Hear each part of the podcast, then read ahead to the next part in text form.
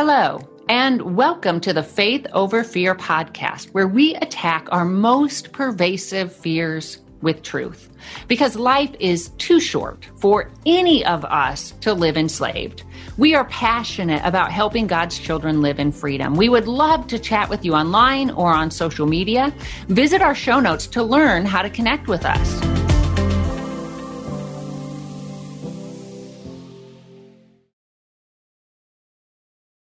I'm Jennifer Slattery. And I'm Tara Rye. We're so glad that you are here with us. We are continuing our series on Faith Over Fear and the women of the Bible. And we are on our third woman. And today's story, we're going to be looking at how God provides for all our needs. And what I really love about this particular aspect of the series is that we're going to see that oftentimes, we're not even aware that God is in the process of making a way for us, and He is orchestrating circumstances with people and circumstances that are beyond what we can see in order to meet our need when we're going to need it the most. I love that. And I think He also reminds us, like our paycheck, our savings plan, our spouse, all those things that we place our security, we can place our security in, those are not ultimately our provider. And I know He showed me that in a really powerful way. So some of the listeners know I went through a period of homelessness in my teen years. And then later as an adult, I had this, like I controlled every aspect of my life, of my family and our budget. We went by a budget on an Excel sheet. And if it was just a little over, and I mean like just a teeny bit dollars over, it would create an anxiety response in me. And so I watched our budget so closely, and I had our pantry stocked. Like at one time, it was kind of a family joke, but it was very real. I would have 8 jars of peanut butter in our pantry. It wasn't enough to have one. I needed to have all the food. And if God hadn't intervened and helped me to recognize, because I think I knew those things were very shaky, right? We know intrinsically when we put our security in things other than God, in our spirit, we know they're shaky. And so it creates this ongoing sense of insecurity where we feel like we have to control. And that's what I was doing. And you can imagine it was not fun for my family to be around that. I can't even imagine how hard that would have been, because it almost sounds like you were preparing as if there was a famine in the land, but there wasn't a famine. But at some time in your life, because of what you went through with homelessness, it caused you to want to be a person who overprepares and put the trust in yourself and not in God. And that reminds me of today's story of what we're going to look at, because in the time of Elijah and this widow that we're going to look at, we're going to see that things were really bad. There was a drought in the land, and the king had done more evil than any other king before him. And the people in the land had forgotten God altogether. But the prophet Elijah spoke to the people and said, "As the Lord God lives, there will not be rain in this land until I speak it, until it happens." And in that, he then was sent by God to a ravine. And in this ravine, God started sending ravens that would bring him meat and bread in the morning and in the evening, and provided for him until it was time for him to move on, because the river that he was at in the ravine dried up. And then God sent him to Zarephath. And in Zarephath, he met this widow. Let me actually read from scripture. So this is 1 Kings 17. I'm going to start in verse 9, and I'm actually going to go all the way down to 14. And so this is what scripture says. "Go at once to Zarephath in the region of Sidon and stay there. I have directed a widow there to supply you with food." So he went to Zarephath. When he came to the town gate, a widow was there gathering sticks. He called to her and asked, "Would you bring me a little water in a jar so I may have a drink?" I have to laugh here because it's a drought, but yeah, will you back to scripture? "So that I may have a drink. As she was going to get it, he called, and bring me, please, a piece of bread." "As surely as the Lord your God lives," she replied, "I don't have any bread, only a handful of flour in a jar and a little olive oil in a jug. I am gathering a few sticks to take home and make a meal for myself and my son, that we may eat it and die." Elijah said to her, "Don't be afraid. Go home and do as you have said, but first make a small loaf of bread for me from what you have and bring it to me. And then make something for yourself and your son. For this is what the Lord, the God of Israel, says. The jar of flour will not be used up, and the jug of oil will not run dry until the day the Lord sends rain on the land. I love this passage because as you were reading this, and it's talking about the physical provision of her physical need being met, but it cracks me up. You just did your funny. My funny in this is that she's preparing for them to die. It's the last meal. It's the last supper. And he's like, oh, before you go and do that, hey, would you do this for me? But what she didn't realize is that in her sacrifice, in that moment that she is giving him of their last meal, it's actually the beginning of God providing for the bigger picture, which would be for her son to be saved. So in the story, it continues on, and it tells us later on that the son becomes very ill and he's not moving. And she calls to the prophet, and she's like, what is this? Have you come and done this to me that my sin would be revealed? And he's like, give me your son. And he takes the son upstairs where he was staying, and he lays on him 3 times and cries out to the Lord, help him to live. And the Lord heard his prayer, and the son came out of it, and he was able to carry the son down to the widow. And so she was able to say, you are a prophet of God. I know you are a prophet of God. And so it was in that provision of her sacrificing without having any clue what God was doing. It was actually providing for greater provision by giving her her son. That's so beautiful. And I love also that God sent Elijah to Sidon, because during that time, it was a really dark time in history, and there was a queen named Jezebel, and she is said to be a prophetess of Baal, a false god, who is also said to be the god of the harvest, the storm god. And so God's the real God, creator God, sent a drought, which just again demonstrated it's, I am the provider.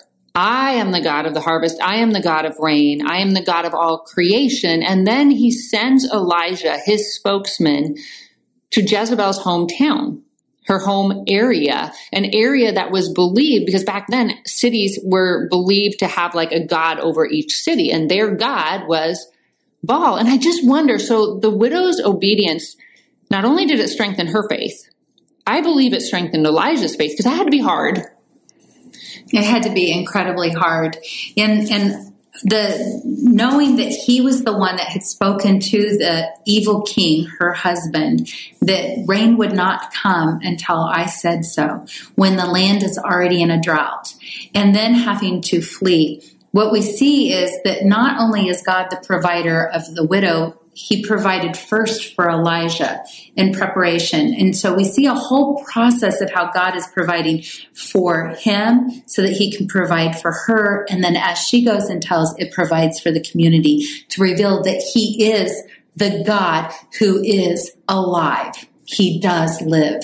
I love that you mentioned the community, because when God meets with us, when God engages in our life, when we respond in obedience, and then God does what only God can do, other people see, and they can experience him through our experiences. And I wonder, like the village, if they're see this widow. It's interesting to me, God could not have brought, I don't think, Elijah to a more destitute, weak, marginalized person.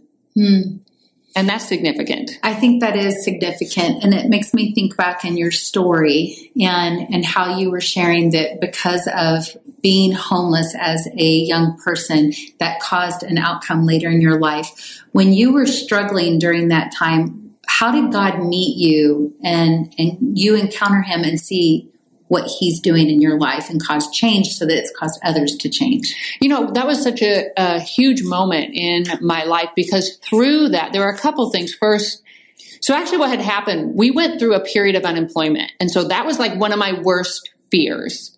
And I felt like I was kind of, in a way, I felt like I was reliving things that had been deep pains for me, both something from my childhood and then also from my teen years. And I felt like I was right back there. And in my brain, I was going to end up under an overpass. Like that was just logically where we were going to end up. And I had a moment where God met with me so powerfully, where I knew in that moment, even if my family and I were to be under an overpass, we would have Jesus and it would be enough. And a sense of peace just swept over me. And I had to be the Holy Spirit because I'm normally not that way. But it was a profound moment of just recognizing he was going to be with us wherever we were. And so that was kind of my surrender moment. But then through that, he helped me to understand that in many ways, yes, I was kind of reliving things that had caused me pain, but it was completely different because I had Jesus and I would always have Jesus. And I recognized that he was enough. And because of that, it was about a 3-year transition, that whole period where God was just bringing stuff to the surface to bring healing to it. And after that, we really banded together as a family. We found a devotional that we started reading every night. And because of that, what could have destroyed our family, an event that could have destroyed our family and could have really done a deep, not good work in me, ended up drawing us closer together and ended up bringing me I was dramatically different after that. I don't even worry about our budget. I really should. But now I've been able to release that. And God showed me, like I said before, that he was my provider, but more than that he wanted my freedom. I love that. I love that you are showing us how the character of God met you where you were at, brought you through your past, and helped you find healing in your present so that your family could move forward in health. And that's exactly what God was doing, both for the widow, the prophet, and the nation.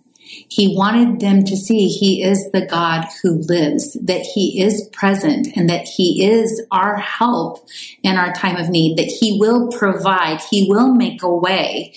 We just need to seek him, not false gods or things of this earth that don't necessarily provide security that we think we can find security in. And they actually end up controlling us. Anything we place our security in other than Jesus Christ, in the moment, we may feel like we have control. We may feel secure, but it creates this need that will never quite be filled. And we end up living controlled. And just like I did in before God intervened, the tension in our home, there was just so much tension in our home, and everything in my brain was orchestrated, to the dollar, to the minute. We had to do X, Y, and Z so that this would never happen. And I just think, when you're back in Israel's time, worshiping false gods, they had all these things they had to do, right? Mm-hmm. Because otherwise something bad was going to happen. And if we just recognize God is saying, I, not just your provider, but I am your father, and I love you, and I want you to trust me. And so I'm asking you to give this thing up. I had to relinquish in my brain, in my spirit, our home, our car, our bank account, all the things I was afraid of losing. I had to be willing to give them up. But once I did, what I experienced, the freedom in Christ and relationship, the freedom in my relationships, and just within me, I would go through all that again. Because you're changed. And you know that God lives, and you saw him alive and active in you, and you saw the fruit of that coming out in your family. And your family, you didn't say it, but I'm going to imply that you would say it. Peace came. They weren't stressed anymore because you weren't stressed about what you were worried about, right? Absolutely. And that doesn't mean it was easy. No, it wasn't an easy time. But the one thing also that struck me during that time, and I'm going to just speak briefly to parents, is God really called me on the table, but I realized I could either display a Sunday school faith, a faith that didn't stand when life became hard. And then what statement was I making about the God that I was teaching my daughter? Or I could demonstrate a faith that stood in hard times. And that didn't mean it wasn't hard, and that didn't mean it didn't hurt. What it meant was I made the choice that I was going to turn to Jesus and his truth in the middle of the hard. That's really good. And if you think about it, that is what Elijah did in going to a ravine and waiting for ravens to feed him. And that's what the widow did by being willing to bring him a piece of bread and water.